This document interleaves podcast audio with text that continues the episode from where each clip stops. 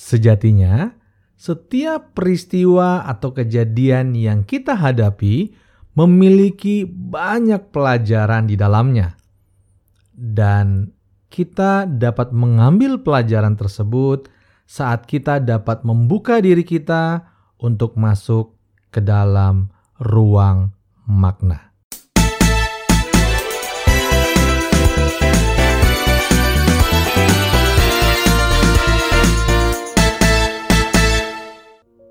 Assalamualaikum warahmatullahi wabarakatuh. Salam sukses dan sejahtera untuk kita semua. Sahabat produktif, kita tentu percaya bahwa tidak mungkin ada peristiwa atau kejadian yang Allah tetapkan kepada diri kita yang itu semua hanya sia-sia belaka. Gak mungkin. Kita tentu paham bahwa setiap peristiwa pasti ada maknanya.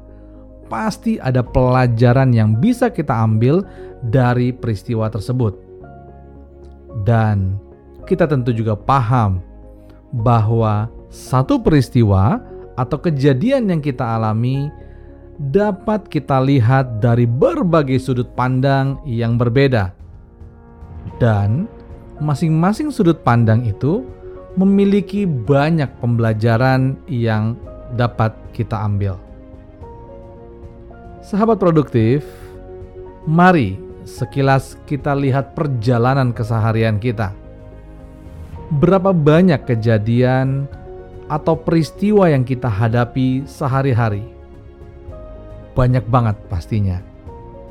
Dan berapa banyak pelajaran yang kita petik dari kejadian-kejadian tersebut? Mungkin banyak, tapi mungkin juga ada yang terlepas tidak mengambil pelajaran apa pun dari setiap kejadian yang dialami. Atau mungkin ada juga yang tidak sempat melihat dari sisi-sisi lain atas peristiwa atau kejadian yang dialami. Inilah yang menjadi alasan channel podcast Ruang Makna ini dibuat. Agar saya dapat berlatih mengambil pelajaran dari hal-hal sederhana yang saya hadapi sehari-hari. Dan mudah-mudahan pelajaran itu juga dapat bermanfaat untuk sahabat-sahabat produktif semua. Untuk apa? Untuk kita semua dapat belajar memperbaiki diri dari hari ke hari, menjadi versi terbaik dalam diri kita. Sahabat produktif, terimalah persembahan dari saya, Samsul Hatta, sebuah channel podcast Ruang Makna. Sampai jumpa di postingan-postingan podcast berikutnya. Sukses penuh berkah untuk kita semua. Assalamualaikum warahmatullahi wabarakatuh.